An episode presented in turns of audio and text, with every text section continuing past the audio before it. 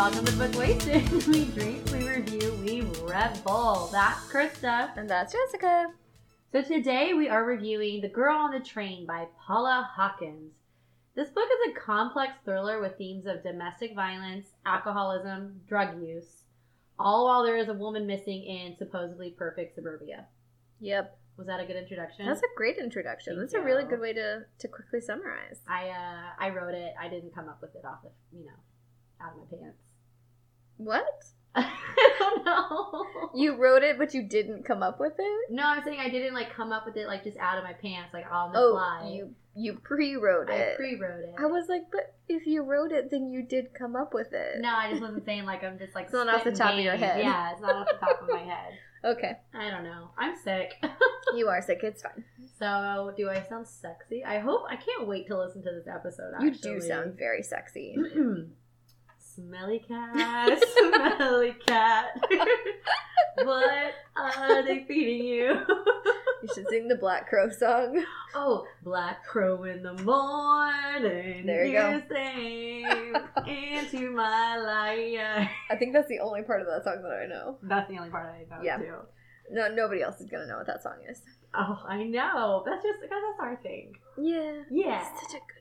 It is such a good movie. Anyways, okay. Anyways. So, "Girl on the Train" by Paula Hawkins. yes, yes, yes. Okay. Yes. Um, what are you drinking? Um, so our main character, Rachel, um, drinks a lot. a lot. It was definitely not hard to like come up with a Mm-mm. drink for this. Like normally I want to try and like pick, pick something like almost kind of funny. Like you know last time we did like banana split, Mm-hmm. like a split split personality for Psycho.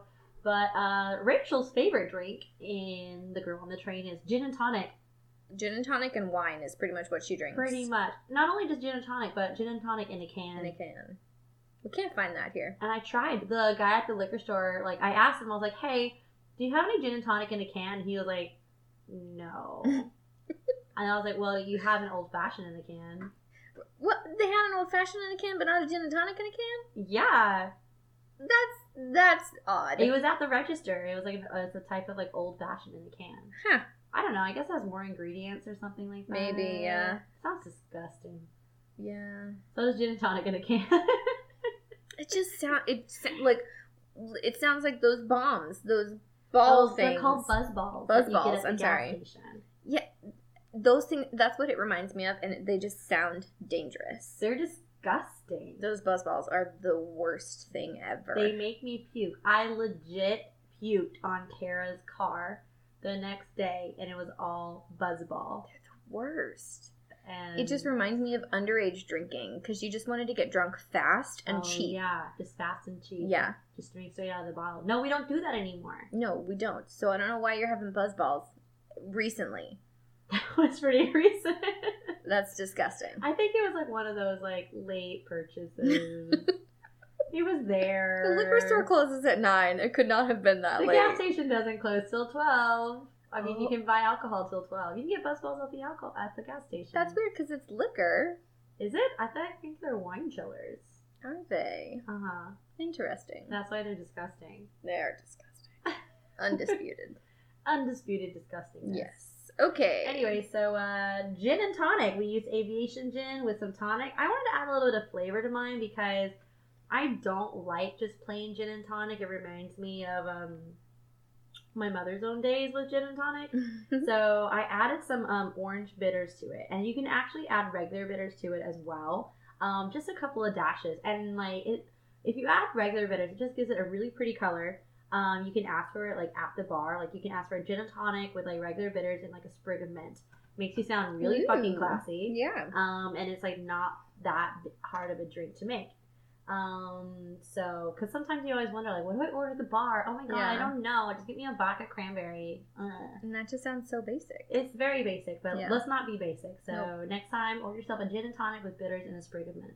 Very fancy. I think so. Yeah. All right. I guess we gotta talk about who is Paula Hawkins. Tell me about Paula Hawkins. I'm very interested. is Paula? I'm actually gonna have a sip real quick. Go for it.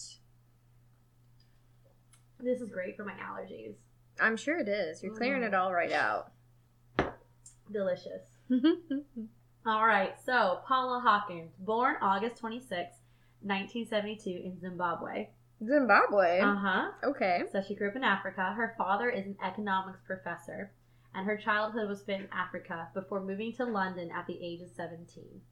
She studied politics and economics at Keble College, University of Oxford. She is quoted as saying that she used to have dreams of being a foreign correspondent, but she's glad that she didn't go into that field because she's not intrepid enough.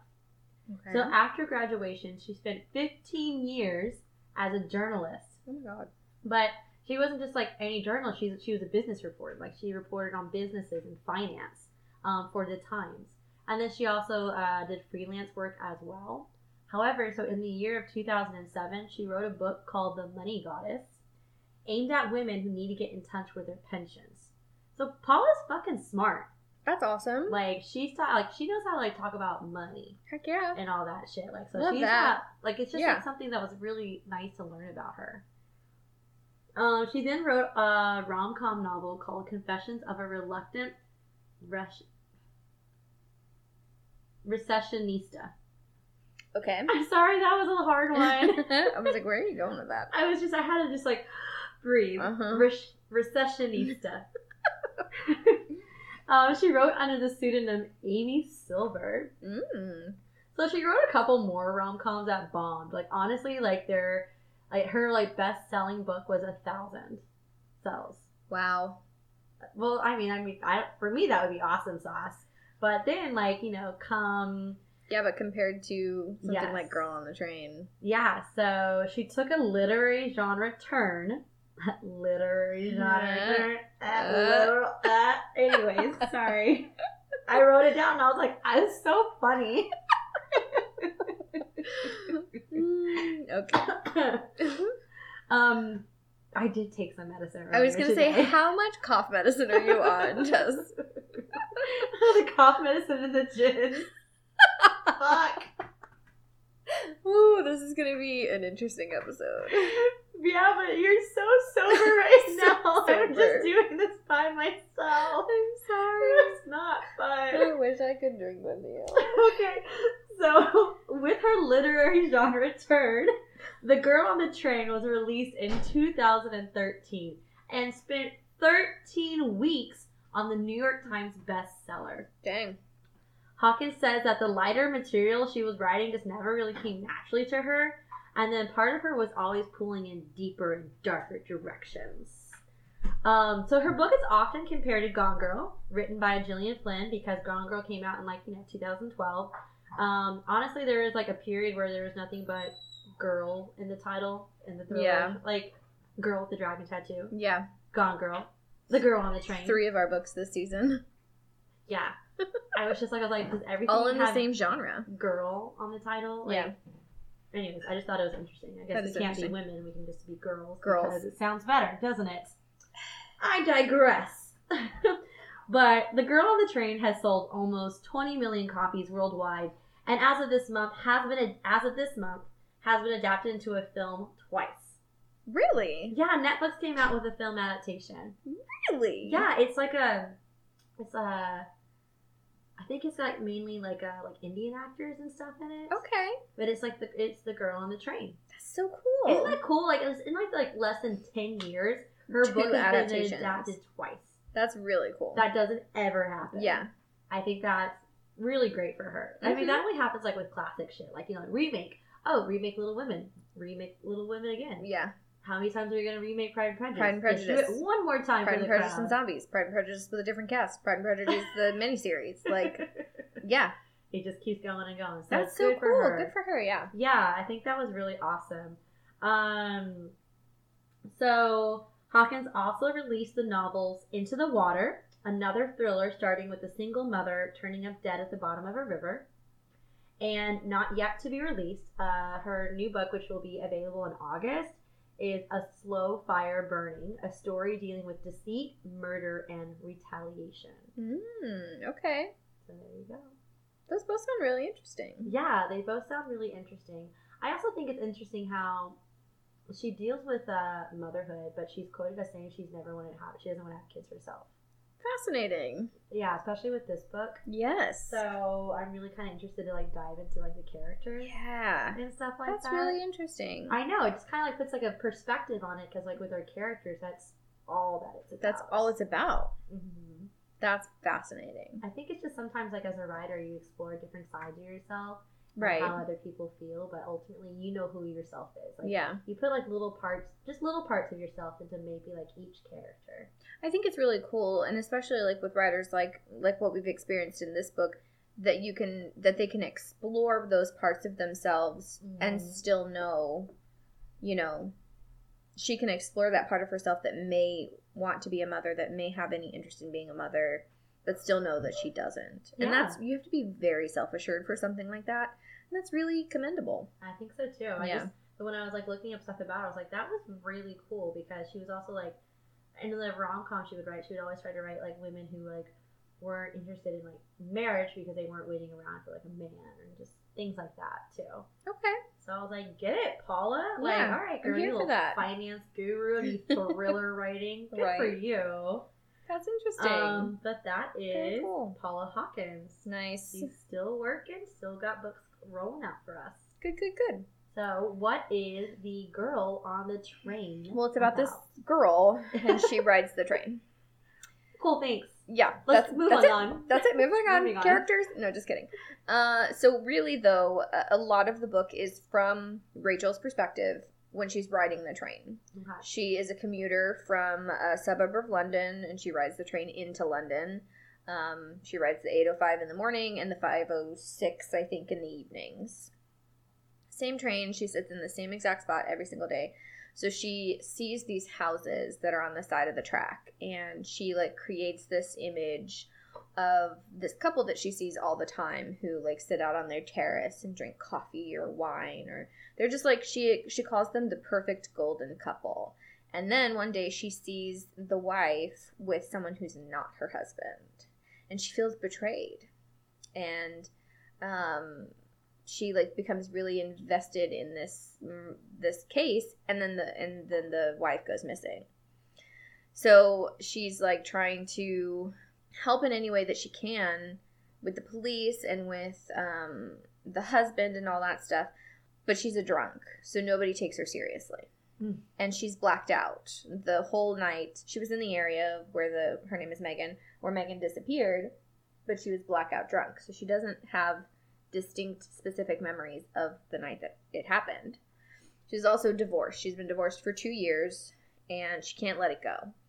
Um, so she calls her ex-husband and hangs around the house and like one time she like got into the house i'm not going to say broke in she got into the house and took the baby out into the yard of the new the new wife's baby and she wasn't going to hurt the baby or take the baby or anything like that she was drunk she just wanted to be near the baby that's scary Mm-hmm. so all this crazy stuff is going on, and then she starts remembering specific things about the instances that she had with her ex-husband. Uh, and she would get blackout drunk, and he would, you know, they'd wake up the next morning, and he'd tell her all these terrible things that she did. Like one time, they went to a work party of his, and he she got blackout drunk and like insulted the wife of his boss, and that got him fired. And then she runs into that same lady on the train one day, and that's not actually what happened she got sick and they went home. And that was it. So all this crazy stuff that Tom is feeding her, and then we start to see that Tom is gaslighting and that he's doing it to Anna, the new wife, and that he's always saying that they don't have enough money, but he's going out and spending a bunch of money. All this crazy stuff. Well, it turns out that Tom, of course, is the one who killed Megan. Oh, uh, I love how you put Tom is of course the one who killed her. Well, yeah, I mean, yeah. like once we kind of get into it, it's pretty obvious. It's like, yeah, he's he's the worst. yeah. Um, there's lots of speculation that it could be Megan's husband Scott, that it could be Megan's therapist Kamal, but it's Tom, and um, it was because she was pregnant, and it may have been his, and he didn't want to have anything to do with it, and she fought back, and he killed her, and he hid her body, and that's pretty much it. I didn't write anything down. I know. I saw that. You were just just like going off the top of your head. This talking is, uh, about it. This is my synopsis of this book. Yada yada yada yada. Sorry, guys. for whatever reason, we're really struggling this season. like, we cannot get an episode out on time. Oh, We're having a really hard time just like getting through some of these books. They're good books, They're though. good. Oh, so good. Like, we're just really struggling this season. Psycho was my favorite so Psycho far. I was think. so good. I think it's just because I was surprised by it, and I hadn't. I hadn't read it yet. Yeah. I had read this one before. I think my one like negative takeaway from this book is the way that it's structured in the beginning is very tedious, Mm, yeah. and it's uh, it just it took me so long to get through the beginning of the book. Once the storyline got better, I was like, "Oh shit, okay, I'm flying through it." But there's so much of just Rachel being sad and drunk. Yeah, it kind of like because there is so many chapters of Rachel just being sad and drunk and just making bad decisions, doing like bad things. You just, as a reader, you're not on her side. No, in the beginning and you're she's not. like our main narrator, yeah, and then you just like you pull so far, far, far away from her, and I think that's um kind of like you know a great attribute to Paula's writing because I'm sure that's how people around her are feeling. right.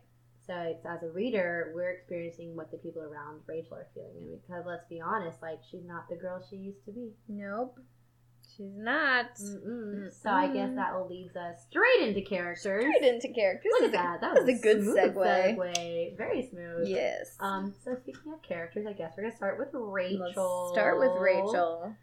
Um, one of my favorite quotes from Rachel is uh, towards the beginning of the book. It's I'm not the girl I used to be. I am no longer desirable. I'm off putting in some way.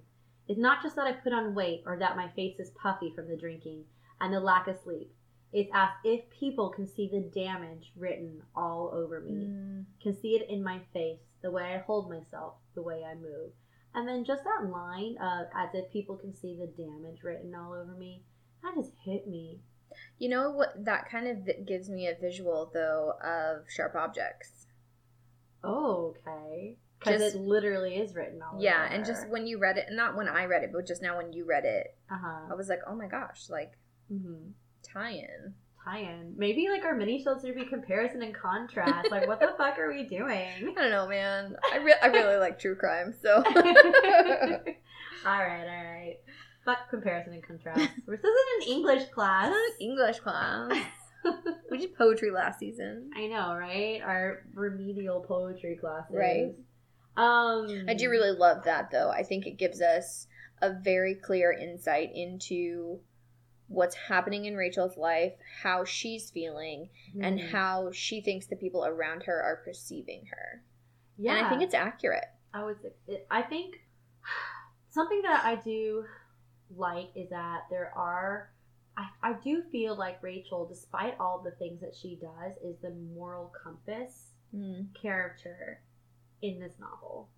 I think I agree. She's aware of the things that she's doing and feels guilty about them. Right. And she even she even says she doesn't feel guilty enough about some of the Mhm. things that she's done. Yeah, so I that's why I think like maybe she was like our maybe that's why Paula wrote her as like the main narrator because she is actually the moral compass and comes out stronger in the end than anybody else does. Yep. Fucking get a fucking corkscrew, man.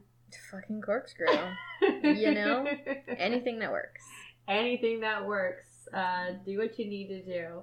Um, so something that I think is really interesting about Rachel is that she does ride this train every day to glance at her, um, you know, almost like at her old life, but then also to glance at like the life that she could have had by viewing this like golden couple. Um, I really like the compare like comparison where Rachel's always looking like at the houses coming by and she's on the train, and then Megan, our, Yeah. our other character, is always looking at the trains going by, but she's standing still. She's not on the move. Well, and and Megan wants to be on the train. She wants yeah, to be she on the move. be there. and Rachel wants to be In the home. In the home. Um, I have a, I have a quote from right at the beginning of the book. It's it's right in the, that first chapter about with Rachel. She says there's something comforting about the sight of strangers safe at home, and I thought that was really cool. Like like you said, I mean, because she's surrounded by strangers on the train, Mhm. But they're not at home. They're going somewhere. Yeah, They're not in the comfort of their homes. that makes sense. So, I mean, I get that. I used to like in my neighborhood. I used to like walk in my neighborhood all the time, and then people would leave their lights on in their home I love looking with into their people's blinds open. I fucking love it. It's so. It- It's just. It's oddly comforting. and I'm like, oh, what are you watching? Oh, Yeah. good movie, good movie, good show. How do you have your couch set up? I know, right? That's not like, especially like I because I live in an apartment. You know, like so the people downstairs for me always have their like windows and stuff like that open. Yeah. I've pets and stuff. Um, the cutest fucking pets. And so I'm walking by and I'm like, mm, okay, you have the same layout as I do.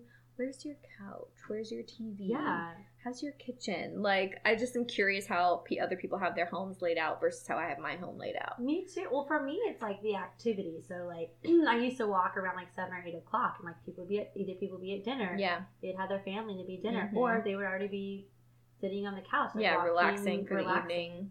And I just like I love that quote because Yeah. that's what it made me think of. Like we're all voyeurs. hmm In some way. Yeah, in some way. Like we're Yeah. all. We all want to see, we want to know what other people are doing. Mhm.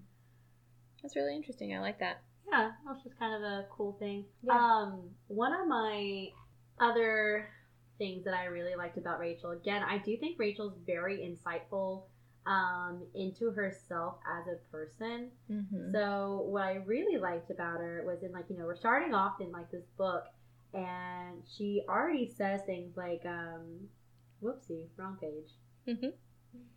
Um, she already says that like um, she was already always told that she had like an overactive um, imagination. Oh, I, I have the uh, I have the quote. Oh My mother used to tell me that I had an overactive imagination. Tom said that too. so already at the beginning, she's admitting that she is about to what she's about to share may be the fruit of her imagination. Yeah. We're already setting her up as an unreliable witness. We're already setting her up as an unreliable narrator. Yep. So it's like the reader's job to figure out which version of the story is true. And we don't get that mm. till the fucking end of the book. Till like the last two chapters. Jesus Christ. You're right. That did take a while. It takes so long. It takes Like it's so a long. it is a good book. I like the book, but it just takes so long to fucking get there. Yeah. Well, do you think Rachel's an unlikable character? I think in the beginning she is. And then and especially when we learn about some of the things that she's done like showing up at the house and taking the baby. Taking the baby, that's the craziest thing. Yes. Um, and I can understand a little bit why Anna feels threatened by her or feels unsafe or anything like that. I, I get it. But at the same time, half of what she thinks she's done is not true. Mm-hmm. It's it's lies that Tom fed her. So it's like I feel like once we kind of learn that, you have a little bit more sympathy for her and you begin to like her a little bit more for dealing with, you know, an abusive ex-husband. You realize that maybe some of her personality traits are, are what have been fed to her. Yes. And and that she's feeling contrition for things that she didn't actually do, which I think is a lot of it. I think that happens to a lot of us sometimes. Like, have you ever noticed when you fight with somebody, you just apologize anyways? Yes. yes. Oh my gosh, I feel like I say sorry all the time for things that are not my fault. You do say sorry all the time. I'm trying not to. yeah. Good. I had a situation like that happen to work today. Something that was absolutely not my fault that I was involved in, but was not my fault, happened. And I wanted to apologize for it. And I was like, no, yeah. I didn't do this wrong. Just because I had a hand on it doesn't mean it was my fault that it was wrong. Doesn't like, mean it was my fault I was wrong. I've done that at work before. But I, like I got to that point where I was like, you know what? I'll take the blame for it. See, if something is truly my fault, then sure. Yeah. But just because it passed through me does not mean it was my Does fault. not mean it was your fault. At so I'm not going to apologize or fuss it or, you know, No. take pity on, you know what I mean? Like, I'm not going to, that's not going I'm not going to, oh my God. I got stuck on a loop. stuck on a loop. I promise I haven't been drinking. Like, pregnancy brain is as good as being drunk, I guess. sure. There you go. Not really.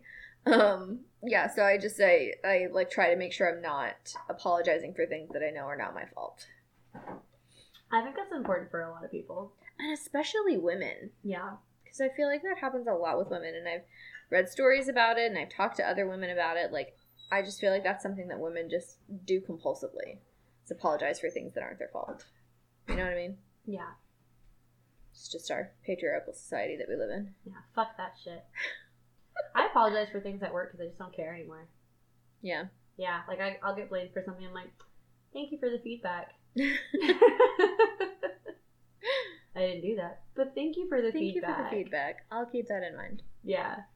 Sometimes I'll get like email feedbacks. So I'm like, I'm like, okay, delete, delete, delete. You're gonna get fired. Yeah. Okay. All right. Per my last email. oh, damn it. Delete, delete, delete. Thank you for the feedback. I'll do better next time. Send. Yeah, because per my last email is pretty much a professional fuck you. It is a professional fuck you. Yes. Oh man, Yeah. I got an email chain I gotta forward to you. I'm in a fight right now with Amazon. yes, I love it. I want to see it. this is the best. because these bitches Ooh. damaged our gate. I, so I work in like property management. Um, these bitches damaged our gate. I've gone back and forth with them to get like this invoice paid for the gate damage. Yeah. And then they tell me they're going to be sorted. And then all of a sudden, I get an email saying they can't pay it in check. They're saying we only do online payments or cash. Excuse me, you are a big business. When damages are paid out, you pay it in check. In checks. You're being shady as fuck. Yes, you're So- trying to get out of paying it. You're trying to get out of paying it or like going through some other way of paying it. Yeah. I was like, businesses pay invoices in checks. Yes. That's how we do it. yeah. Like, okay, so or insurance, they pay you money in checks. They don't pay you in cash or online payments. Right. Be that as it may, I sent an, uh, an email saying, you know, I wish this was uh, conveyed to me before you said that it would be sorted. Can you please explain to me why a big company cannot pay out damages in the form of a check? And this guy messages me back saying, like, we do cash or online payment. This is how this generation of 2021 works. Excuse me, No, I'm, no. I'm I'm in my 20s. Yes. Don't I'm in tell my me how this generation I also work in accounts payable. Personally, me, I I do accounts payable. I take paper checks every single day People still pay in from big. Co- I took one the other day from 3M. The company 3M, whose Yeah. adhesive is everywhere, Yeah, whose sheeting is on every single Yeah. sign that you see on the street. yeah. This I took a paper check from 3M. This guy's bullshitting me. Yeah, he is. He's trying to get out of it. He's trying to get out of it. And like he just sent me that like that nasty little Oh. like this is how this generation works. Like, bitch, I know how sorry. this generation works. Okay, I stayed up till three a.m. last night doing shots. Like, don't tell me how this Don't fucking tell me generation how this generation works. works. I still showed up to the bar. Millennial 1991. I know. Should add off. that to your signature. I've got tequila, whiskey, and vodka in my body right now. Don't yes, fuck with don't me. fuck with me. I love that. Oh my gosh. Anyways, Anyways. um, wow, that was a sidetrack right tangent, there. it's fine. Take that out of the episode. Jeez. It's fine. It's fine. Um, oh, I just, I love, I just, I just love sending emails sometimes. I mean, but I bring the same energy on the phone with people, so Yeah. don't get me wrong. You're you're a good like I've I've heard you be like um professionally aggressive Yeah, and you're good at it. yeah. Yeah. It's, I, I- like, it's a good quality. really sweet looking. You are and you have a sweet voice. Yeah. But you're like again, per my last email, professional fuck you. You know what I mean? Like you just Yeah. have that tone in your voice like this is what I'm saying. You're going to take what I'm saying. You're not going to argue with me, you know. Don't argue with me. Yeah. I, I don't have that so well sometimes. I've just been a manager a lot, so Yeah. See, and I nope, have no interest in being a manager. No, Don't thank do it. It's bullshit. No, It's such you. bullshit. They're like, we're gonna give you more money, and they're like, but you're also gonna get wrinkles. You're gonna be tied down to your job. Yeah, You're not gonna be able to have any fun. yeah. So one of the perks of working for a small family-owned business is I don't have anywhere to promote to. I just keep getting more like responsibilities, which is fine. Like I'm in customer service. I should not do accounts payable, but yeah. like I like doing that kind of stuff. So they're like, "Here, go ahead and do it." And I was like, "Great, thanks." Uh, but they still pay me very well. Like I still get the like manager pay. Yeah. but I'm the top of my totem pole. I'm the top of my department. You know, like I get to do other things, and I don't have to be a manager. That sounds really nice. I don't have to deal with angry customers yelling or people's personal bullshit. Or not that we have a ton of that. It's because there's 20 of us, but you know, yeah, no, I just I don't want to be a manager. Yeah, it's really not all it's cracked up to be. Nope, no thanks. I'm I good. I'll stop pass. doing that shit. mm-hmm. Anyways, what um, were we talking about? we're talking about saying Rachel. Sorry. Yes. Anything else you want to talk about, Rachel? Yeah. Um. So an interesting thing, like when now this is my second time reading this book. Now the first time I read this book, I, I just couldn't stand Rachel because I kept asking myself, why do you keep involving yourself in this case? You are an outsider. Yeah. Like there is no reason for you to be involved in this case. And I think it's because like, you know, her subconscious knew that she was like kind of like a battered wife Yeah. and that she was trying to ultimately find find the answer. And she's trying not only to find the answer for herself, but for the answer for Megan too, because Megan was also like kind of sort of in an emotionally abusive relationship because Scott was always like on her case about Yeah. everything. Checking her emails and her Um, phone and stuff like that. So that's just something that I just kind of noticed was like I was like, you know, for the longest time, like I just couldn't like I'm like, why are you getting yourself involved in this case? You're saying stupid ass shit to the police. Of course, they're not gonna see you as a as a suspect. Yeah. You keep going now. Oh, you sent an email that's got the husband. What the fuck, Rachel? Yeah. I think some of that too, though, is she has lived in her own imagination for a very long time. True. She doesn't have friends. She doesn't conversate with anyone outside of Just sad. with us outside of her roommate. You know, I mean, because at this point in the book, at the point in the book, oh my gosh, You're doing good. Doing good, kid. thank you. At the point in her narration that we come into, she doesn't have a job. She hasn't had a a job in like a year. So like she doesn't see friends, she doesn't see coworkers, she sees her roommate and she drunkenly calls her ex-husband. So like she has this entire life in her head that she feels like she needs to see through. Okay. And one, two, she finally has a purpose. Okay. And she even says that a couple of times that she has finally like she she's doing something for a reason. You know, she has a reason not to drink. Uh, you know, I have to stay sober for Megan. I can't drink because of, you know, for Scott or you know like Mm-hmm. so I think I think it's there are several reasons why Mm-hmm. she gets involved. Had the same thought for a while. I was like, "What? Like, just mind your own fucking business." I know, yeah, but I'm glad she didn't. Oh, Well, yeah, of course, Of course, I'm glad she Yeah. didn't mind her own fucking business. Right. She witnessed a lot. a lot, and she didn't even know it. She didn't even know it. Yeah, Um, how do you think Emily Blunt did in the movie adaptation? I love Emily Blunt. I know. I mean, I love Emily Blunt. but she was too pretty. I also thought she was too pretty. Too pretty. Also, we talked about this a little bit earlier before we started recording. I know we gotta stop doing that shit. I know, I just get so excited to talk about shit. right? Like, Yeah. you should just start recording as soon as you walk through the door. Cool. There's gonna be a lot of nonsense. yeah, a lot of bullshit. Um, um, I think I lost. Oh, we're talking about before that um, there there were tiny little details that were changed in the movie from the book that make no sense. Things that had no like Megan in the in the movie was killed on a Friday. In the book, it was a Saturday. I know. What's the point in changing that? Like it makes no sense whatsoever.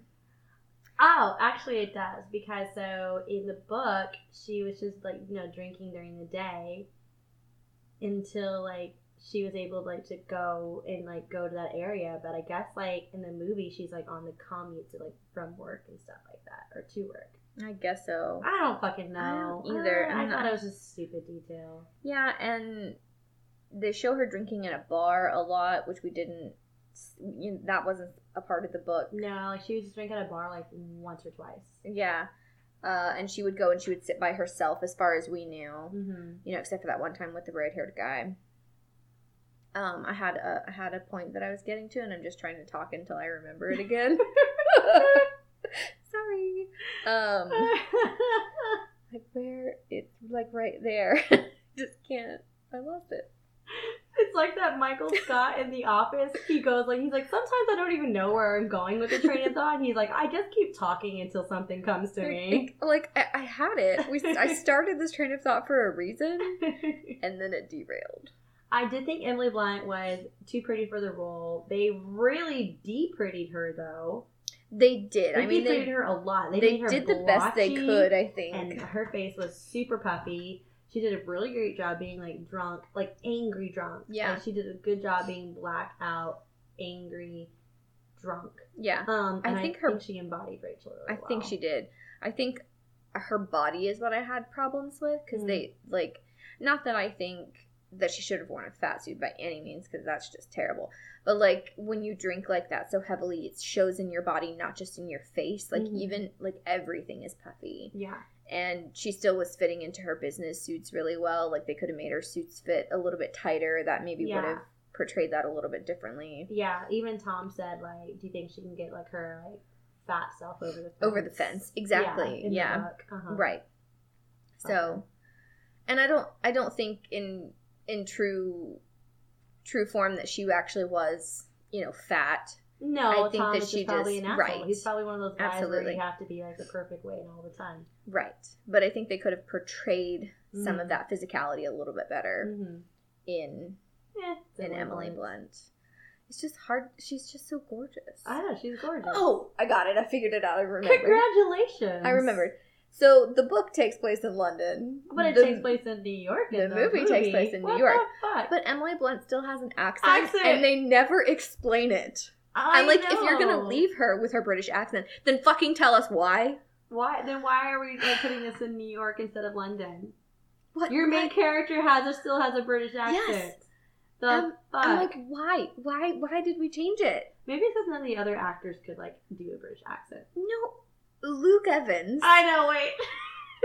Okay, I know for sure Luke Evans. I'm trying to think of the other people. I Oh, the other one's like Rebecca. Rebecca Ferguson's British yes, exactly. because she plays Anna. Anna. Yes, She's British. yeah, uh huh. I don't know, man. And I think that too was a little bit of what freaked me out. Everybody had a weird accent. Like, yeah, because Rebecca even- Ferguson has still like that. She doesn't have an American accent. No, and like, but you could tell it was a bad American accent. Yeah. And same thing with Luke Evans, even though Luke Evans has a fine American accent and other things. And that one, it just, it, again, Yeah, this one was weird. it was weird. Very random. And the wigs were really bad. who had a wig? Anna and Megan, at some point, both had Oh. wigs. I don't even think- look at that kind oh of Oh stuff. my god, I could not look at it. I was like, oh my, come on. I just am so distracted by Luke Evans' butt. I'm sorry. he was like having sex with his wife in the shower. I He just like walked in and I was like, What? it's a good butt. What? Hey. And I was like, Oh my god. Jesus Christ. Right? That was good. And then I saw the guy who played Tom and I was like, Ew. Yeah. I was like, Tom's supposed to be like attractive, Yeah. charismatic. Like I was not getting that at all from the guy who played Tom. I think Poorly casted. part of what I didn't like about the movie, because I watched the movie right after I finished reading the book, Yeah. and because so much of the book is from Rachel's point of view, we don't get the same character development in the movie because No. it's not all it's it's a different narrative. Mm-hmm. So I think that was part of why I struggled with it too. That's true. Definitely very true. It's, Yeah. it's a different narrative. You don't get as much character development. Yeah. Okay. Anything else about. Miss Rachel? No, Miss Rachel, good. She good? Okay, I'm gonna just thumb through my notes She here to make sure. in the end. She uh, Rachel killed Tom. She killed Tom with a wine cork. I mean, isn't that kind of appropriate? Right? Because he drove her to drink. to drink. So, and then she killed him with a wine coke. Yeah. Um, whatever. Whatever. I have a couple things I just want to talk about with Rachel a little bit that will come up with some of the other ladies as Okay. well. Okay. Um. Oh, this is a little. I wrote this down. She says she can't sleep when she's drunk, but she sleeps like a rock when she's sober, and I think that's funny because it's usually the other way around, Yeah, that's weird. right? Anyways, so part of what drives Rachel to drink and breaks her and Tom up is the fact that she can't have children. Mm-hmm. Um, they don't know why. There's no medical reason why. There's nothing physically wrong with her. She just can't have children. And it's something that she's always wanted. And it really fucks with her. Really, really just sends her into this dis- depressive spiral. And because Tom is controlling and manipulative and things like that, when she starts drinking, he starts telling her that he's doing that she's doing all these crazy things and we're going to see a little bit of that motherhood kind of topic come up with the other women as well. So I just wanted to make sure we talked about that with Rachel. Oh no, absolutely. That's definitely like her big driving factor. So Yeah. she like you know like just kind of took Anna's baby for a little bit, Mhm. and then um, she Rachel wants that perfect, idyllic suburban life. Yeah. And she even that's why she doesn't see her friends anymore because they all have had children at this point, and she can't stand to be around the kids because it's not something she'll ever have. Yeah, I think like there was like she was like with her best friend one point and talking to her best friend, and she said something like she's like, "Well, that's so that's fucking shit." And her best friend was like, "Don't say that in front of my kid." And the kid was like, "What, two years old?" Right? I'm like, "Okay, they're Yeah. not gonna remember that." Nope. I mean, maybe whatever. You can cuss in front of my kids if you want to cuss in front You of can my cuss. kids. I'm gonna cuss in front of my kids, so Okay, it's fine. I'm glad we have that uh Yeah. settled. And then I guess let's segue into Megan, and I want to say that Megan, on the other hand, used to babysit for Tom and Anna, and she would rush home to wash the smell of the baby off of her. Yeah, but Megan has a reason why. Yes, but I still think it shows a similarity as well as a contrast between these two women Mm-hmm. who both have had traumatic experiences with babies. Mm-hmm. Because Megan can't stand to be around babies because she lost a baby and she feels guilty for it. And Rachel can't stand to be around babies because she's not able to have a baby because she wants one so badly. And I just think that's an interesting. Does that make sense? Oh yeah, no, it makes perfect I'm like, sense. did it, did it come no, out right? I got it, got Yeah. it. Because I was, I'm, I'm thinking that. Yes. Okay. And so thank you for putting it into Yes. words for me. Okay, that's so- exactly what I was thinking. Do we want to we want to talk about what happened with Megan? Is she next or is Anna Megan's next? next. Okay. Not much to Anna. Yeah. I mean, Whatever. Yeah. that was probably rude. I'm sorry. I shouldn't say things like that about women, Yeah. No. but kind of. We'll get there. We'll get there. we'll have we'll have the whole conversation. Okay, so um Megan. So Megan is our girl who goes missing. Mm-hmm. Um she's killed by Tom. Mm-hmm. But there's so much more to Megan. Like we get a lot of different like, you know, viewpoints from her.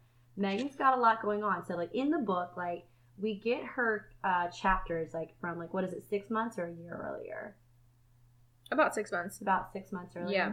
So we start getting like chapters from Megan, who's deeply depressed and unhappy, like in her life. Like she, she hates being a wife because she feels like just being a wife is like waiting around around for something to happen. And she's Megan's lost a lot in her life. Mm-hmm. She originally lost her brother Yep. to a motorcycle accident who like she and her brother were going to travel the world together um she then met with an older guy who was what 30 I think so. and she was 16 17 Mhm. at the time um and then they got into drugs um and were living out in this cabin by some trains and this is like you know this is back in megan's history um and then you know megan ended up having a little girl and then one day when mac the guy was gone she fell asleep in the bath with the little girl and It was cold and they were trying to warm up. the little girl drowned. And this is such, such, such a sad topic because it is something that does actually happen. It does. I and mean, it's just, it's terrifying, I think, for so many people. yeah. Um, and then when I watched it in the movie, and then watching her reaction, like, because in the movie she runs out of the cabin just still like naked, Completely naked. crying. Yeah. And it just got it. It really Yeah. I didn't cry when it happened in the book, but I cried in the movie. I cried in the movie. Like she did a really good job. yeah. Um, with that emotional um aspect. Like my uh, I really love the quote at the beginning about how she's buried under the silver birch tree Oh yeah. next to the train tracks, Mm-hmm. um, with like a a rock so that there could be like some kind of remembrance. Right. And that's at the very beginning of the of the book, and you don't realize what this quote is about until like you finally realize that Megan lost her baby girl. Yeah. Until again toward the end of the book. toward the end of the book. So Yeah. I have this like random like epitaph or like Mhm. foreshadowing going on here. Yeah. I'm like, who's buried underneath a fucking right. a, a tree? Like what Yeah. the hell? Was it Megan? Megan buried Megan under buried a under tree? the tree? And it's not. It's her. It's her, Her baby. baby. But so sad. um, And then she finds out she's pregnant again, and she's mm, like, "I'm not gonna do it that way this time." I, you know, because it, when she was young. They she didn't seek any kind of professional medical assistance. She had the baby in the cabin. There's literally no record of this baby ever even existing, Mm-hmm. and until they find the body of the baby, and it's like you know she's just just determined. She's like, I'm gonna do it right this time. Like I'm I'm gonna get medical help. I'm gonna tell everybody. You know, I'm gonna right my wrongs and talk to all the people that I've slept with. You know, and like let them know that it could be their baby. Which is so sad because that's such a turning point for her character because Yeah. she's she's just having affairs and like to, to like fulfill this hole in her life. and she's feeling she's so unhappy. feeling so displaced and unhappy and and i can relate a little bit not necessarily in the extreme aspect that she does it but like and i think you can too you Oh, go through these phases where you just physically cannot sit still No, and like, Like- you, you physically want to. I, I like to describe it like this: like you, you things are going well in your life, and like, but you, you there's some hole inside of you, and you just physically want to fuck something up. yes and we've talked about this because Mhm. this is when i want to go get a tattoo or a piercing Mhm. or do funky things to my hair like and those are my like tame things, you know what I mean? Like- yeah, But we've talked about that before. It's like there are just those little you just have to fill that need and you don't know what is going to fill that need. You just have to do something. that's because we're all damaged. And she says, um I I need to find something that I must do. And I like yeah, sometimes you just are not feeling fulfilled with your day-to-day life and you just got to do something that that you just have to do.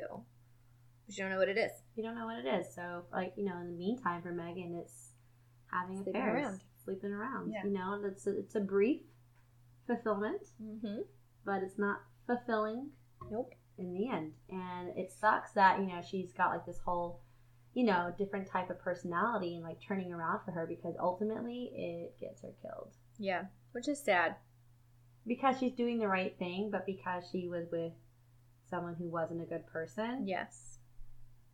that's what ended up happening. So, um, one of my, um, speaking of like, her- like you know that first that quote at the very beginning where like it talks about. Let me just pull it up Yep. because You have my book? yes, please. Because I love how it's a quote at the. Aw, your bookmark says mischief managed. Oh, thanks.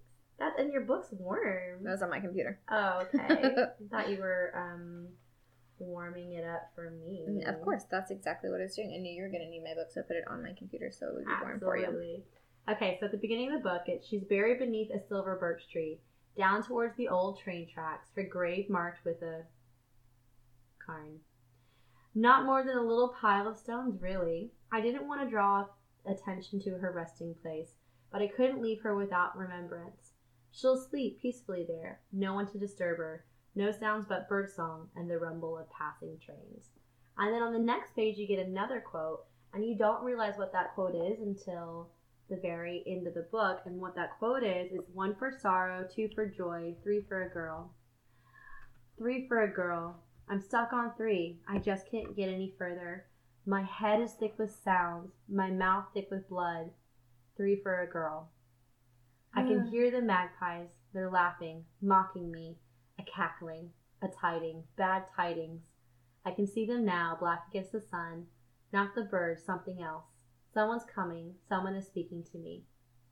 And then quote, now look, now look what you made me do. Uh, And you realize that like that's at the beginning, but that's her when she's dying. that's what, yeah. Chills. Just chill. Yeah. And then I love the whole three for a girl, three for a girl. Yeah. And we're dealing with three, Three female, characters, with different viewpoints of motherhood. Yes. Ah! Ah, good job, Paula Hawkins. I know. I just was like, this was awesome. This is so good. So good. Yeah. Um, uh, one of the they describe. She says a teacher once told her that she was a mistress of- of self reimagination, Hmm. and I really like. I was like, okay, that's a good. That's a good way to describe her. I think she um she just wants to do all the things, and she does them. She does them. So she can just like live any ty- type of lifestyle that she wants. Yeah. I like that. Self reimagination. She Yeah. went from being randomly living in a cabin to being like you know working in a gallery Yeah. and then To being a stay-at-home wife. stay-at-home wife. But I think mistress of self reimagination gives it a negative connotation a little bit Yeah, because usually a mistress is Mistress is a yeah, negative which and she is a mistress. Oof. Ooh. Um, yeah. Sorry, that's okay. my brain. Brains are hard. Yeah. I mean, this is why we do this podcast. I mean, we don't go to school. We just do this podcast I mean, instead. and we like we like read in our recreational time, so we might as well do something and get together and we talk also have full time fucking jobs. yeah. yes. Um, I will have to say, so when I watch movies, I love horror, guts, blood, everything on the scene. Yeah. So when I watch the ending of The Girl on the Train, you do see her death scene. And it's pretty graphic, but I didn't realize how graphic it was. So I watched it with Hannah. And our friend Hannah doesn't like scary movies or anything Mm-mm. like that. But like, and it's, I guess it's just tough. Like, you know, you're seeing somebody get killed by Yeah. this guy. And like, she just told him she was pregnant And it's brutal. and he he he hit her with a rock and kicked he put his foot in her face through her face. and then like hannah's there and she goes oh my god and she covers her eyes Oh my gosh. Oh, she's so cute. i know but like i just like i guess i don't know like i'm just like i'm like oh my god a little desensitized to it. i'm a little desensitized Yeah. and yeah it's graphic It's graphic. I think what gets me in those kinds of scenes is the sound effects. Ah, The yeah. sound of bones crunching. Just that's what gets me, I think. And so you don't necessarily get that same effect in the book, of course, because you can No. imagine it. yeah But when you see it in but a movie, when you actually see it i like it when they do scenes like that because they take the background music out yes, and you just hear like birds maybe in the woods or like the Mhm. leaves and then the murder yeah. um, I can we talk about that for a second? About okay this is a quote from Tom fucker but it's about it's about uh, Megan's death. Uh, she was bleeding a lot. She was crying, making a horrible noise. She tried to crawl away from me. There was nothing I could do. I had to finish it. And the way that he's describing this is like he's putting a like when you hit a deer with your car, and then you have to go out and find it and put it out of its misery. That's that's what he's describing, and it just turns my stomach. Yeah, he's a sociopath. Yes. And it just, I'm like, how this woman came to you and she was like, I don't, it could be yours. It might not be yours, but it could be. And he's like, well, I don't want anything to do with it. Why not just leave it at that? Let's you know leave what it I at mean? that, Yeah. Like, but he had to go and, and you know, and, and start the antagonization. And then she's like, well, if that's how you feel about it, then I'm going to fucking ruin your life. hmm And then that's, that's when he killed her, you know? So it just, I mean, keep in mind though, like during like throughout the book, there's there are moments where Megan does want to ruin his life yes. because he's not answering her phone calls, and she says, "Well, if that's the case, then I won't just call your cell phone anymore. I'll call your home phone." yeah. um, we get all these like we don't know Megan's having an affair with Tom, but like we get all these like hints at it. Like you know, let's first like first hint. Let's talk about the first hint. It's in uh, Megan's first chapter, uh, and it's talking about foreshadowing. She walks under the underpass and smiles at a guy in a passing car. Yep, I'm finding it. Ba-ba-ba-ba-ba. Foreshadowing. On the way back down the road, he passes me in his car. Our eyes meet for just a second, and he smiles at me. and then that's the first like That's little it. like Yep. hint you get that like there's somebody else. But it's funny because you think it's Kamal. You, think, it's, the Kamal therapist whole time. the whole time, I don't know, but now I'm all like, damn, Kamal was the good guy. Right? He kept trying to turn Megan off. Yeah. and- Yeah. Um. It just yeah. There. The, I was telling Jessica this earlier. I wrote so many notes at the beginning of the book, and I'm glad that I did because everything starts to come together at the end. Mhm. And I was going back through my notes, and I'm like, oh, they said this here, and that's actually what happens here, and like You're like, end of the oh book. Oh my god, yeah, it all connects. Oh, it all connects. Yeah. Um, but it is such a tedious book in the beginning that like sometimes you're like, oh my god, what the fuck, and then everything happens then in it the last together. fifty pages. I think that's what makes it so good. Like you, you take a while to get there, then you get to the end, and then it's like a page fucking Yeah. turner. Right. You're like, oh my god, oh my god, oh my god, Mm-hmm. and then you're like, fuck you, Tom. Fuck you, Tom. I think the first time I kind of I'll talk about that in a minute. Okay. Um, are we done with Megan? Um, I think so.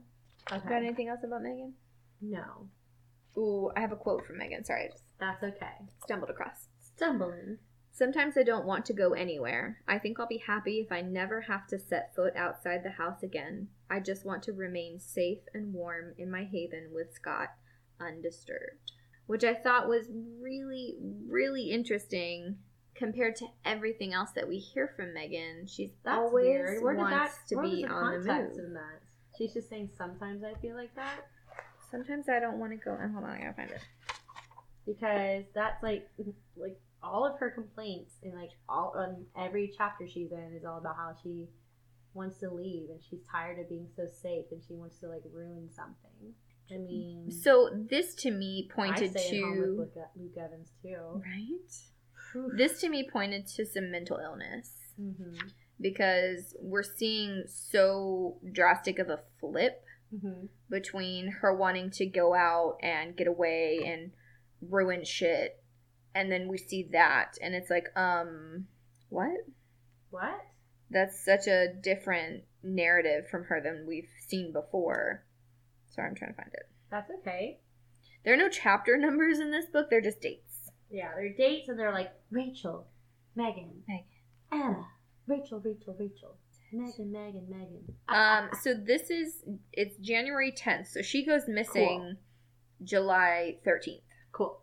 so this is january 10th Before. and it's yes before. And this is the very first um chapter or the very first paragraph in her um in this chapter of hers. Uh huh. and it follows right after uh, right after Rachel finds out that she's missing Ooh. and so I think that's interesting because it's like Rachel doesn't know Megan No, uh, uh not at all. She never met her. and but Rachel and Rachel only knows her safe at home with Scott Yeah, as uh in Rachel's imagination, Jason and Jess. Jason and Jess. So I just think that was an interesting segue. Interesting. Yeah. Yeah, sometimes. Oh, especially as like you know, Rachel just found out that she's missing, and then she segues into like sometimes I just pr- like want to be safe at home, Right. And we know she's not. and we know she's, she's, not. missing. We know she's dead. Ah! So I thought that was interesting. Just a, like an odd comparison between Good. what we usually see from Rachel. Good book. Do you want to talk about Anna a little bit at all? Do you have any notes for Anna? I don't have a ton of notes for Anna. Um, Anna just seems like the typical like boring housewife. Anna seems yes, but my thing with Anna is that she knows the power of her looks Yes. and her femininity. Yeah. She knows what she what she was doing with Tom when she was uh, sleeping with him. Yeah. She even says at one point that she misses being the mistress. Yeah.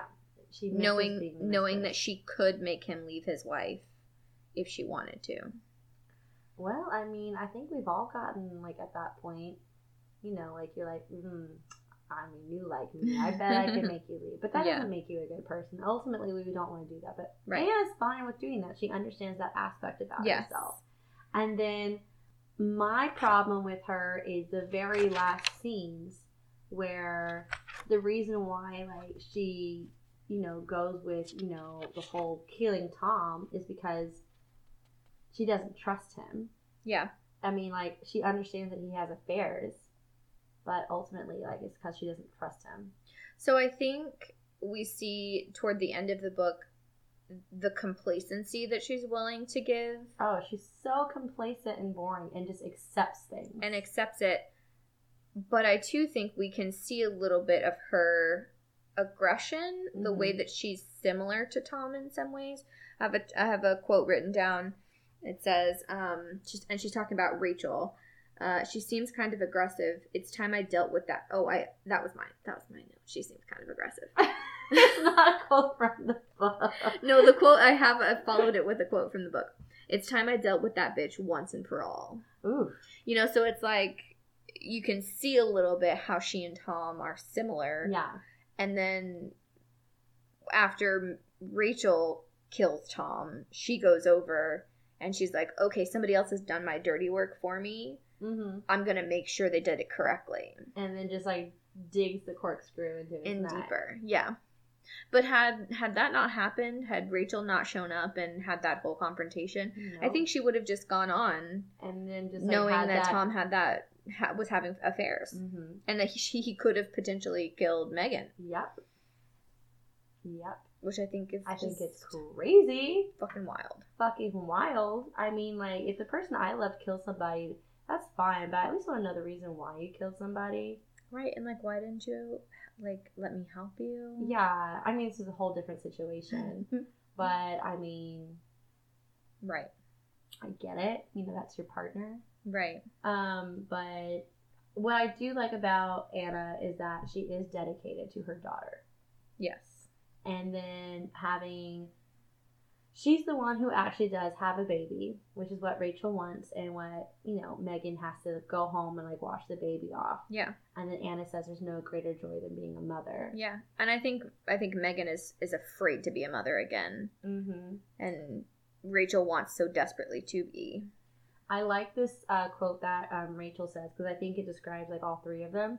Um, the quote is, "Let's be honest. Women are still only really valued for two things: their looks and their role as mothers." Mm-hmm.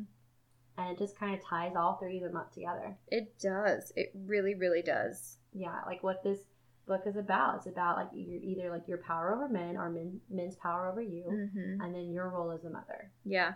And I think we see kind of the variations between the three. Rachel doesn't have looks and she doesn't have a baby. I think at one point she had looks. She had to have. Sure, but not in the time span that we know her. Truth. Um, Megan has looks and no baby. Anna has both looks and baby. Yeah, but she doesn't have a moral compass. Okay, but like that's not what we're talking about. true, true. It's not the point. That's not, the, quote. point. Um, yeah, I just thought that was really interesting. Yeah.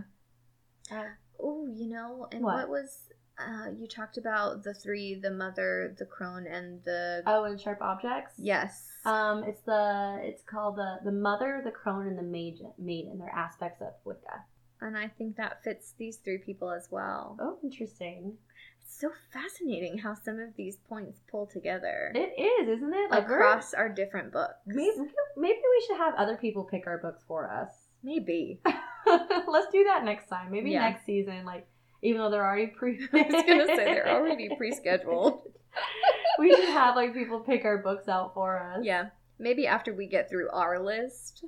I know these are books I want to read. These are books I want to read. Okay, Partially books I already own because this shit's expensive. it's expensive. Like, Or and I also want to reread them to like you know deep yeah, dive. to Yeah. deep dive and to, to conversate about them. I mean, there are so many points that I've learned from you about books that I've read a hundred times, you know, and I'm like, oh shit, I didn't even see that. I like, know it's great. it's so awesome to hear somebody else's point of view about it Absolutely I in a in a critical too. sense. In a critical mm. sense. Yes. Yes. Okay. So, anything else about Anna? No. Okay. Do you want to take a booze break? Yeah. You still have a very full glass. Yeah. Okay. You want to just refresh, maybe? I won't make you chug it. It's no fun to chug it by yourself. We're back. It was not a true booze break. Jessica got a bowl of cereal. Reese's Puffs. Reese's Puffs. But she's happy. she's satisfied now. I do feel extremely satiated. Yeah. Yeah. I'm very happy for you. Yeah, that was good. Good. I don't know how the milk and the gin are gonna do well together. Yeah. Um, but I'll let you know. Yeah, Keep us posted. I'll, I'll keep you posted on that um, mixture Yeah. In my belly. Well, but they there are drinks like like the White Russian. That's vodka and milk. I also don't drink that. no, but we the Buttercup had vodka and milk in it. Ah, yes, but Ah, it wasn't like a lot of milk. That's true. It was like a. But you haven't had a lot of gin either. That's true. I haven't had that much, so Yeah. I'm just talking shit. Anyways, okay, so we're back. We're gonna chit chat a little bit about the men in the book. Yes. Let's go ahead when you when you're ready. Okay, so while we do have our, our we have three female characters, and they are going to be our male characters. However, some of the actions that they take, some of the sadness that they have, the depression that they have, are do come from the men that we have in our book. So the men in question are Tom Fucker, um, Scott Hipwell, which is Megan's husband, and I mean, Megan also has like Megan's sad about, you know, like her brother dying, uh, Matt, her older brother, boyfriend, leaving her after their baby died. And then Megan has a lot of men in her life that have affected her. Kamal, the therapist. Kamal, the therapist. The other one that we see in this book. True. And, like, you know, like we think he's the bad guy, and he's actually not the bad guy. Yeah. Um, which I thought that was interesting why they changed his character up in the movie. See, again, one of those things Like, that what? he's very clearly Indian in the book. Or, like, yeah. And and you couldn't even tell what he was in the movie. I think it's Spanish because he spoke like Spanish to her at like this one part. Oh, yeah. Remember he was like shaking her. Yeah, because Kamal is a Spanish name. Yeah, Yeah, Yeah. And like the guy What? who was playing him also played the, the guy who played uh, Versace in uh, American Crime Story. Oh, I didn't watch that one. Oh my god! I watched an episode or two and I didn't like it. Krista, it's so good. Maybe I'll try it again. Oh my god, you need to. I mean, come on, Ricky Martin is in it. I mean, okay, sure, but I watched a couple episodes. I couldn't get into it. That's okay. That makes sense. Yeah, You it know. happens like that sometimes. You and I have different tastes. We do, and that's perfectly acceptable. very varying different tastes. it's totally fine. Yeah. Um, but we wanted to talk about the guys because so um because of these guys, there's there's a lot about appearances in this book, and it's mainly that deals with the men. So Rachel discusses how she's not the girl she used to be, and how the damage is written all over her face. Um, Megan is like you know beautiful, and then so is Ellen as well. But like with Tom, Tom comes off as being the perfect husband, um, but he's actually gaslighting Yeah, and manipulative, manipulative, abusive. abusive, and he lies. And then Scott also can come off as like the perfect husband too, and we don't realize it until Megan starts revealing it to her therapist that Scott's always like on her computer or always like looking through her things because um, he's like overprotective. Yeah, and she doesn't see that as abuse because she's okay with it, She's okay with it, but her therapist says that like, it's still abuse. that's emotional abuse. hmm Um, so I just think it's like interesting how oh and gosh, not to mention the the actions that Scott takes towards Rachel, Yes. drags her up into a bedroom Mm-hmm. and then locks her in there. Yeah. Like, okay, that's physical fucking abusive. I mean Right. also Rachel's kind of like a manipulative and a bit of a bitch. Sure, Scott, but, that doesn't still. mean she deserves to be physically abused. No. You know, I mean, by any means. Um, because he like holds her up against the wall by her neck as well. Like, I mean, is very physically aggressive. very physically aggressive. So, I mean, it just kind of goes. I was like, it's weird. It's just like, why are like both of these male characters in this book so aggressive? Mm-hmm. I just thought it was interesting how they were Yeah. aggressive. We don't have really great. Uh, we don't have great male characters. No, no, No, no. I mean, even Kamal was like kind of like uh, falling under Megan's spell. Yeah. Uh, even though he would like try to push her off and talk about like you know transference, Mm-hmm. um, but he's still falling under her spell of like Yeah. you know, her sexual spell, her siren, her siren song. Her siren song. I'll just call it siren song, you know, because some people have that. Yeah, absolutely. I think what's interesting is we see a lot of similarities in our female characters. Uh, for instance, they talk about how Megan and Anna look very similar. Mhm. Um, but I think we see a lot of personality similarities sometimes between Rachel and Megan. And then we see also in the men uh, those same similarities, those same violent tendencies, the abusive tendencies, and things like that. Of course, Scott is not as psychotic as Tom is. Because not only is Tom like a compulsive liar, he believes his lies. He believes them. He says, "You made me do this." Yeah. It- Now and- look what you made me do. Exactly. And he firmly believes that. So I think that's where we have the distinction between the two aggressive men in the book. And I think like there was isn't there like a part in the book where like Rachel's looking up things about Kamal, and then he has a uh, something on his background about domestic violence. I can't remember. anyways, I, I thought like that was something that I heard. I also cheated and uh, listened to an audiobook just go ahead, walk me down the streets, and just with a bell behind me while Yep. I'm naked. Just Shame. Shame. So there's nothing wrong with audiobooks in general for leisurely reading. For leisurely reading. But I think, especially in when we, because we've talked about this in Psycho too, syntax is so important. it is. Yeah. So I'm shamed of you for Sorry. for doing it for a podcast book. I won't do it again. Whatever whatever gets you through it. To be honest, though. I I won't do it again. I am still uh don't have all my things, right. but I do have the uh the next book ready Woohoo! to go. So we're good. Um, are we good on the boys? I think so. Yes. So basically, you know, in conclusion, fuck them. Yes. All right, Okay. moving on. Moving on. Questions. Questions? I'm gonna go first. Sure. Okay. okay. In Sharp Objects, we discuss the relationship of mother and her daughter, plus the effects. In Psycho, we see how a mother can damage her son.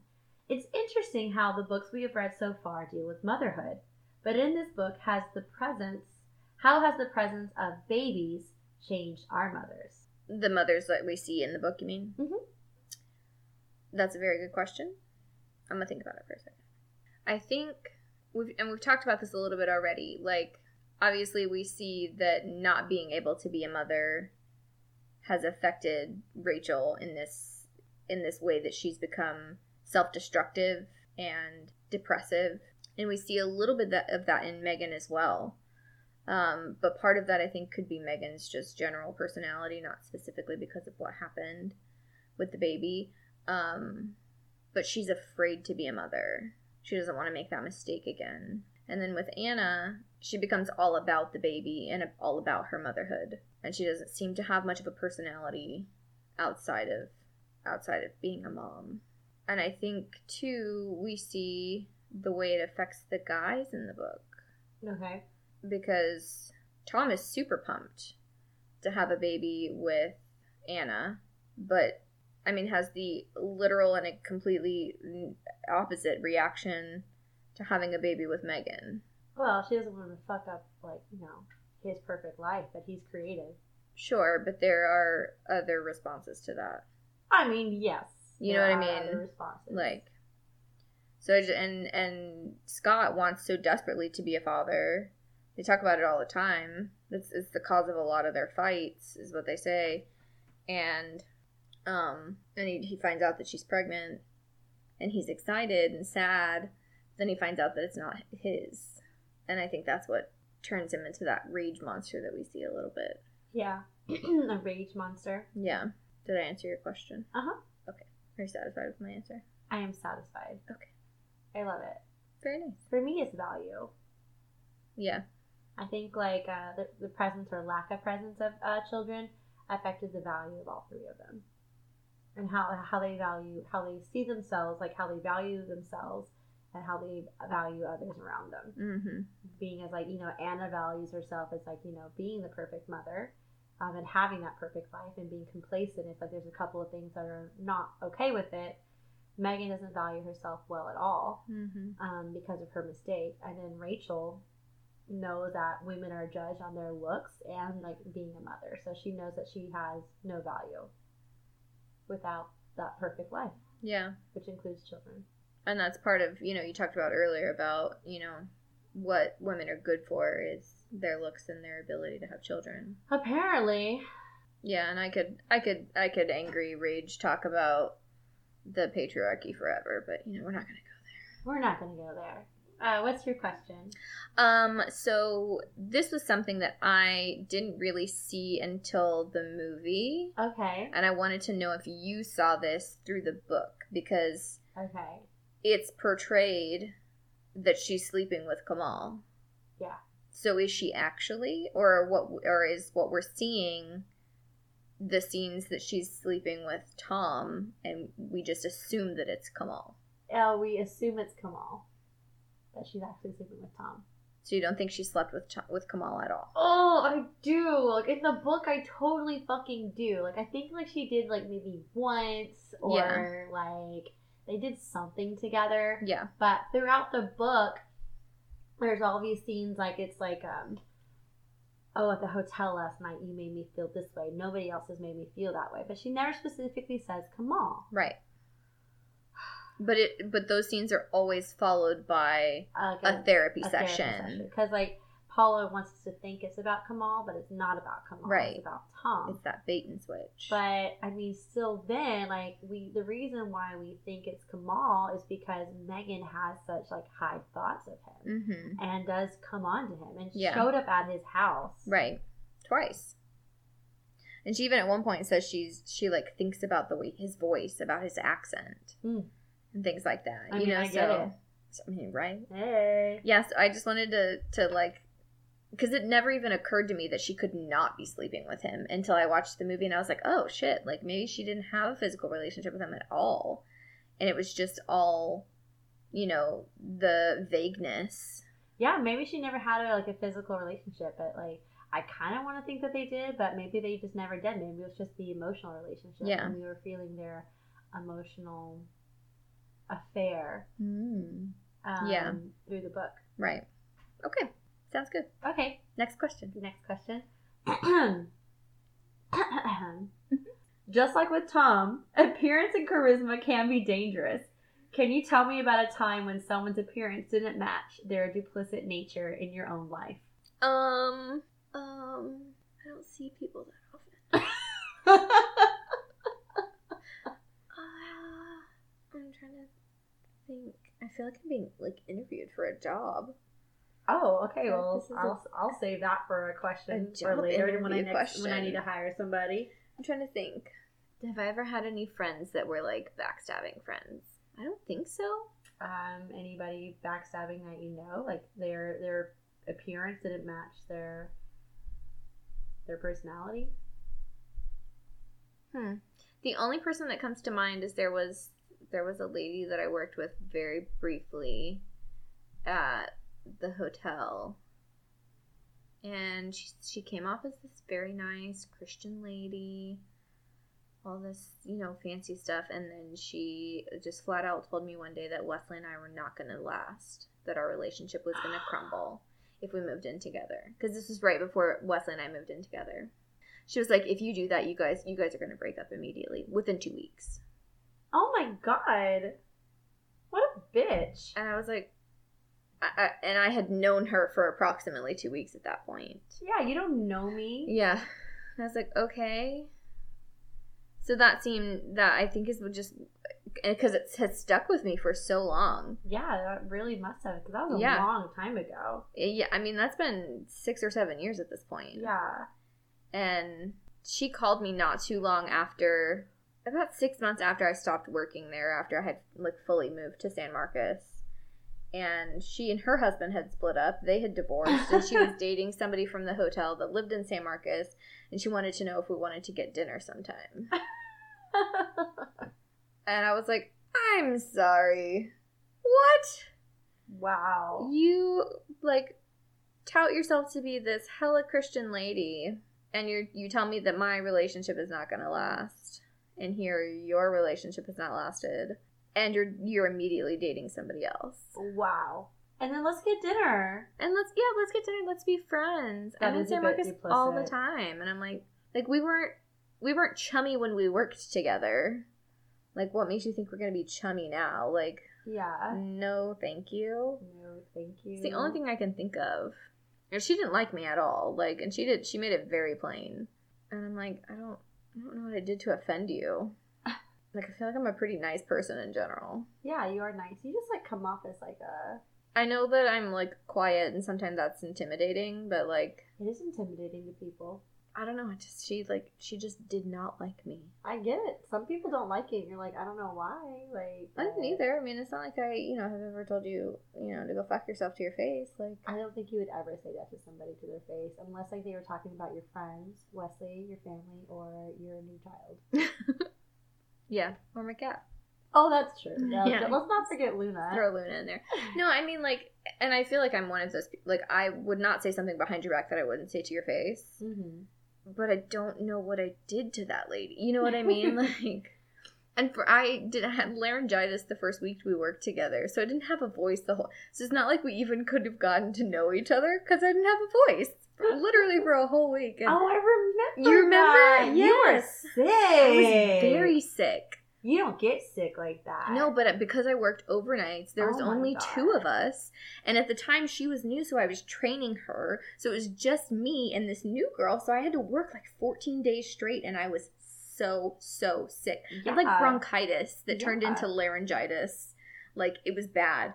And but I still had to go to work. Like I still had to be there. And so I'm like, what what did I was it that first week that we didn't talk? Like Maybe. I physically could not talk to you. so yeah, I, that's the only person that comes to mind. Interesting. Okay. Yeah. I love that you've had uh, such great experiences with people. It's not that I've had great experiences with people, it's that I've had limited experiences with people. like on that personal type of level. You know what I mean? Like yeah. I have few very close friends. Yeah. and I always have. I mean, even even through middle school and high school, like I've had few, a handful of very very close friends. Just how it's always been. I don't get to know people. I don't like people that much. I think that's pretty obvious. that's just so crazy because that's just so opposite yeah. of me. Yes, I know. You're like a social butterfly, and you want to be friends with everybody. Yeah, I do. Nope. nope, you're like, I'm good. It's so stressful. Is? Like I can barely keep up with my friendship with you and with Hannah. And Wesley. Like you are the three people I talk to on a regular basis. And then I have a couple friends that I don't talk to very regularly that I wish I talked to regularly, but just everybody's so busy. yeah. Like like I told you, you know, we're gonna I'm gonna meet up with Val. I haven't seen Val in over a year. Jeez, has it been that long? Man, I guess time flies as you get older. It really does. It really really does, and especially like she has kids. She has older. They're teenagers, you know. So it's like she's got shit going on with them that she has to take care of. Yeah. you know so you just don't you just don't always have time um okay do you have a specific time that you'd like to talk about Oh, that was definitely a question just for you. Um, but oh no we're gonna turn this shit around Okay, okay this is actually a pretty recent situation. oh okay tell me about it So, um, there's this guy that I was kind of sort of sleeping with, slash not really. Like we, I text him every once in a while, but like the last time I had seen him was like in like the beginning of October. Um, and then we were gonna be neighbors. Like we, he, I know he lived in the same complex as I did, and so I was like, hey, cool, we're gonna be neighbors. Um, and then I think I texted him like when like the snowstorm happened, and then he was all like, "Hey, you should come over," and I was like, "Cool, I'll come over." Um, and I was like, "Hey, I'm heading over," and he's like, "Oh, I'm busy." I was like, "Okay, that's fine. I'm just head back home, like no big deal." And then I think like it was another day later, I invited him to his party, didn't go, but um, he texted me the next day and asked how the party was. I was like, "Oh, it was great. Like I'm actually at like your um, your apartment complex right now because I'm working at your apartment complex right now." He's like, "Oh, you should head over." So I head over we chit chat, we chit chat, we end up having sex. And then he's like, I gotta go. And I was like, okay, cool. He's like, you can stay if you want, but he's like, but I gotta go get my brother's car washed. Um, do you know where a good car wash is? Kept audience, please keep in mind there's a car wash right outside this apartment community. There's actually a car wash inside the apartment community because they provide that. Anyways, moving Okay, on. yes So I'm already kind of like, okay, bro, I'm leaving. But I mean, like, if you have plans, just say Just it. say that. Don't tell me you gotta go get a car wash Yeah. at eight on a Sunday. that's Anyways. such a weird excuse Moving on. I texted him later because I'm like, did you find a place to wash your car? Um, and then he he texted me back a couple hours later. Again, this, this is not like a big crazy thing. It's just Yeah. like a something super simple. Um, so in the morning, I get a Snapchat message from a coworker of mine. Her name is Sophie, who I'm new friends with. okay Um, and she says, "Hey, like, are you friends with this guy?" And I was like, "Yeah." She's like, "Well, I've kind of been seeing him." And she's like, "We were actually together on Sunday night." He left to go hang out with her. What? Keep in mind, after we had had sex, he was all like, "Oh, where have you been?" yada yada yada, and then was all like, "We're gonna hang out more, right? Like, don't ghost me again." What a simp. What? Anyways. Oh my um, god. See, I could I absolutely could not date right now. So then Sophie and I are going back and forth because she's she was like, Yeah, he said like y'all were just like friends. I'm like, Yeah, we are just friends. I was like, but we totally hooked up before he went to go see you. Right. And I was like, apparently like he and Sophie like had like they hadn't talked about their feelings yet and stuff, but they were basically dating. Um so like and then he was saying things like because I had told Sophie a couple of things and then like she showed me his messages that they were messaging. I was like, uh uh bitch and I showed her like I screenshotted my phone too and showed her my phone too. I was like, Don't let him play you like no, that. yeah, of course not. Anyways, I guess that was the soonest one that that, that, had That is crazy. Because it was like the appearance. It wasn't just appearance. It was like the bold faced lies. Yeah. You know, like dating right now is hard. I I could not at all imagine it's- dating right now. It's really hard. Like they're just. I mean, just say you have plans. I don't have any qualms with you, bro. Like Right, like I'm not. This is not a relationship. I'm, I'm, also not an adult. trying to catch feelings. I'm not like, like, I'm not a young girl Yeah. anymore. Um, like I understand that this is just a hookup. Like whatever. I mean, even then, like it's not. It's fine to just be friends with benefits, though. Too. Yeah. It doesn't have to. I I don't want to just like randomly hook up. Like I would like you know just friends with benefits is is totally cool because then I, I know you. I know that. I know what I'm doing. Right. Um, but like just be straight. Yeah. Don't go making shit up. Don't go making shit up because you gotta get caught. Oh my god. Anyways, that was my soonest one. Stupid. But anyway, so now Sophie and I are best friends. Yay. So I'm moral of the for you. story. there you go. A fuckboy brought you together. they always do. They're good for something. They're good for something. And he's never going to listen to this podcast, so Nice. that's great. I love that. So good. That's funny. So that was my, uh, I guess, my whole uh, appearance and charisma not matching their duplicit nature. Yeah. That's just- Interesting. Honestly, it's just like one of those like kind of like people or one of those kind of guys who just say things that they think that you want to hear, Yeah. and it's dumb. Like just honestly, like and and I think this is one of those things that I'm realizing as I get older. I have no not no filter, but I am not ever going to to shade the truth to you. Yeah, I am going to be 100% honest in yeah, every aspect. Yeah. Like cuz I just don't have time for it. yeah, It's not about that life. yeah. And I like expect the same from other people. You know what I mean? Like Mhm. yeah, I'm almost 30. Just tell it to me straight. Me too. Like I'm just like at that point now. I'm also at that point now where I'm like, I don't care. Cuz yeah, exactly. Jeez, I'm just, I don't care. Right. Oh yeah, there was this one time like I was with this other guy and he was all like, he was like, I hope you don't catch feelings for me, and I was like, Honey. I'm sorry. what? Do you have the biggest dick in the world? Because No. that's the only way we're gonna catch feelings. That's a definite no. right. What is it with people? Ah, I just They're just so cute. They're so cute. Oh my god, you're such a cute little thing. I had a conversation with somebody. This was work related today, but a customer call and like yell at us because Oh, he hadn't that. received his shipment yet. Oh goodness. However, Yeah. we have a signed delivery ticket from 20 minutes prior to the phone call that he called and cussed us out at. Ah. So I, I was telling the guys at work, like, what what life must be like for people who have that kind of audacity and confidence and and no anxiety. Because I have no idea. Like, I have to call and find a pediatrician for the baby.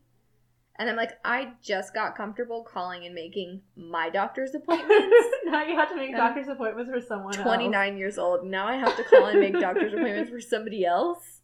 And I'm like panicking. Can you do mine too? No, no, thank you. Because I gotta call and make an appointment for Luna too. God damn it. Three people I have to be worried about now. And I'm like, Are you kidding? Does Wesley make his own appointments? Wesley doesn't go to the doctor. Oh, okay. Well, then you don't need to worry about Right. him. Whatever. He'll live. He's an adult. He can also make his own appointments. But still, it's like, what must life be like to have that kind of audacity? I don't know. I've no never done that unless somebody deserved it. It just it blows my mind. Yeah. It blows my mind. I would never Yeah. cuss somebody out though either. No. So Anyways, people just be rude. they Sparklets, because I just I have this feeling that we haven't seen each other in a long time. Yeah. Even I saw you last week. Was it really only last week? Uh-uh. It's been two Oh. weeks. It's been two weeks. Yeah, I have one. I have a talking point. It's not necessarily a question, but it's just Okay. something that I wanted to bring up really quickly. Deal. Two quotes, Okay. um, both from Rachel, and they're just, and maybe this fits a little bit more into our literary devices than it necessarily does a question. But I don't have another question, so that's where it's going. You good? this is why we didn't record on Sunday. Yes. yes. This is why it's taken us two weeks because Jessica's been sick. Okay, so um, this is this first quote is from when they uh, have discovered Megan's body, and Rachel says, "The rain is finally gone. It's work done." And that I liked that quote just on its own. Um, and then toward the very end of the book, when Tom has hit uh, Rachel in the head um, she's coming to and she says, as though I'm hearing him through water. And I just felt like those two quotes go together Mm-hmm. because not that Megan drowned, but the water is what brought her back to life, kind of, Mhm. in a way. Mm-hmm. And Rachel is also coming back through water. And I just felt like that symbolism was there. Yeah. And I just couldn't, I don't know, I just, like, I just wanted to talk to you about it, Okay. you know? Well, I, I actually I love the water the symbol of water in books because they people you know what all your teachers and professors will say water is the symbol of life. For me, it's dual. Water can take life away and it can give Yes. life because Yes. so many people you read these thrillers and mysteries where people are drowning in it Mm-hmm. or they're suffocating. Yeah. And I do like water in books because it's both. It's so powerful. Yeah. That's just what I like about the water symbol. People always say like, "Oh, it's it's about life and vitality," and I'm like, I think it's both. It's it can be about like life and vitality, but you know, water can also take life away. Yeah, and I think that's kind of eh, the duality I'm seeing in these quotes, and and thank you for Mhm. putting words to that for me because like the water is how we find out that Megan is dead. Mm-hmm. Like up until this point, she's just missing. just missing. We don't know she's dead. Right, and then Tom essentially has tried to kill Rachel in this instance. He's hit her over the head with a wine bottle and knocked her out. And she's coming back to life and she's seeing him for who he is and she's standing up for herself and she's confronting him about all of these lies that he's told her. And then eventually she's going to kill him, you know, like Yeah. not intentionally, it's self defense, of course, but you know, like I think that's a really good way to put these two quotes into perspective for me. I love that. Me too. Thank you. Yay! Yay, Okay. That's why we do this. That's why we do it. Okay, sparklets. Sparklets. Go for it. Oh, okay. Um, uh, I guess I only have one because I kind of said my other one earlier. Oh, I have two. Okay, cool. Well, then mine is life is not a paragraph and death is no parentheses. Which is, is that your same one? No, I wrote that one down, but I didn't use that one. Oh, okay. Um, which is referencing the E. E. Cummings poem. And I love this sparklet. So it's we're going to go deep. okay, I'm ready. All right. So, because I had to really think about this. Yes. You know, like I couldn't just be, sh- you couldn't just like browse through this. So, Yeah. life is not a paragraph. Paragraphs are a short piece in something bigger. So we know that life is not just a paragraph. And when it says death is no parentheses, like people are like, okay, what is that? What does the fuck does that mean? Well, when you add something in parentheses in a sentence, it's an extra thought. Right. Is death an extra thought? Is it optional to life? No. All living things die, so there's nothing parenthetical about death. Yes. So that's what I'm saying. Like, it's like death is not an extra thought. Death, like Megan's death, is bringing all these characters together in the book. And then life is not just a paragraph. You know, like this is just a small chapter in Rachel's life. She's so sad right now, but she can go on and keep living. Yes, and she does. And she does. And we learned that she does. So that's what my that was my sparklet. I like that. So I wrote that quote down, and then I wrote underneath it because I wanted to explore it a little bit more and think Yeah. about it more. What does this mean? and like I do that with my notes sometimes. I'm like, think about this, ponder on Think it. about this later. Yes, because like you want to stay in the moment, you want to stay Yeah. in the narrative. You don't want to take, but it- something like that, really, you want to think about out of context. You know, Yeah. like what does this, you know, how does it make me feel, kind of thing. Like Yeah, I'm really glad you used that quote. Good. I'm glad I got to discuss it. Yeah, Yay! We're so smart. We're so smart. Oh my gosh. We went to school. High school. high school. It counts. yeah, sure it does. Um, I have two. Uh, they're both from Rachel. The first one is I have lost control over everything, even the places in my head. I love that. I loved that quote. Yes. Because I think, and we've talked a lot about this, mental health wise, anxiety and depression, and, you know, what we see in Rachel and what we see in Megan uh, throughout the book is that they are losing control Yeah. over everything. Mm-hmm. And especially with Rachel, because she can't trust her memories, because she has no memories of certain things, because she can't trust what Tom is telling her, she's even lost control over the things in her mind. And that just is it's it's a sobering thought, I think. It's a sobering thought because you don't want your mind to go. Right. Yeah. Absolutely. That was good. Well, I don't have Okay. another sparklet, so that you're next. Okay. Yay. Um and this is again from Rachel. He never understood that it's possible to miss that you I'm sorry. I'm to start over. He never understood that it's possible to miss what you've never had to mourn for it. And that's she's talking about Yeah, Not having a about Not baby. being able to have a baby. Yeah. You can absolutely mourn the fact that you Yeah. can mourn for something you you you can't have. right, especially something as big as that. Yeah, women It's- do it all the time. They it's- always mhm. mourn. Yeah, and like when like we've talked about the two values that society give women is looks and the ability to have children. Mm-hmm. and she doesn't have looks and she doesn't have the ability to have children and she's it's something that since day one you are ingrained to think that you that's all you're worth Well, I mean, like, what are girls given like when they're when they're growing up? Given exactly baby, dolls. yep hmm baby dolls and kitchen sets and things like that you're it's your job to be a wife and a mother and that's ingrained in you from day one And then if you can't fulfill those things, Right. Then now you're mourning not only the aspirations that you had for yourself personally, but also the aspirations that society has put upon you. deep thoughts. Deep thoughts. Deep thoughts, man. Yeah. This is supposed to be a lighthearted podcast, Krista. Sorry. Oh my god. Not this season. Not this season. Not last season. Not last season. first season. Not first season. Whatever. That's fine. Anyways, those are my two sparklets. that was really good. I love that. Yeah. All right, so into this episode. Yep. So next uh, book we are going to be reviewing is going to be The Talented Mr. Ripley by Patricia Highsmith. I'm actually really excited to read this book. I've always wanted to read it. Yeah. Never read it before. Um, Also a movie, by the way. and it's also a movie with Matt Damon and Jude Law and Gwyneth Paltrow. I have this movie on DVD. Okay, so let me. Have you seen it? I've never seen it. No.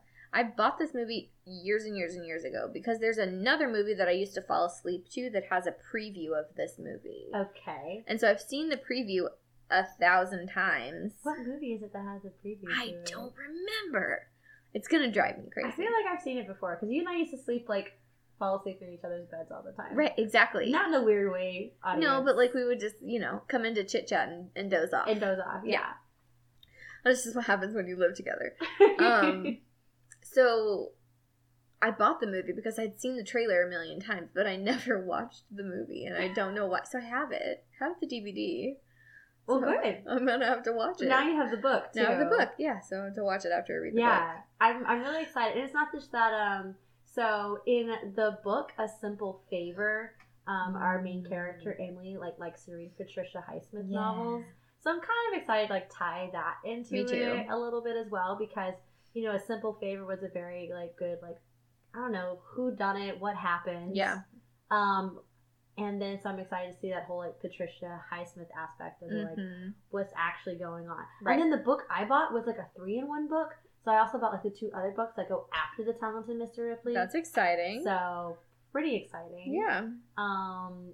Anyway, so we're all excited here to continue with our thriller genre. Hopefully, we'll get out of this whole like motherhood thing we've got going Right? on here. I don't know. Maybe like maybe Ripley's got uh, mother issues too. We'll, Maybe. we'll find out. How funny is that? That like this is a thriller and mystery genre themed season. Yeah. And it's been all about motherhood. Motherhood, or like how like you know crazy moms. crazy moms, or like moms have like an effect on their children, or Yeah. children have an effect on their mothers.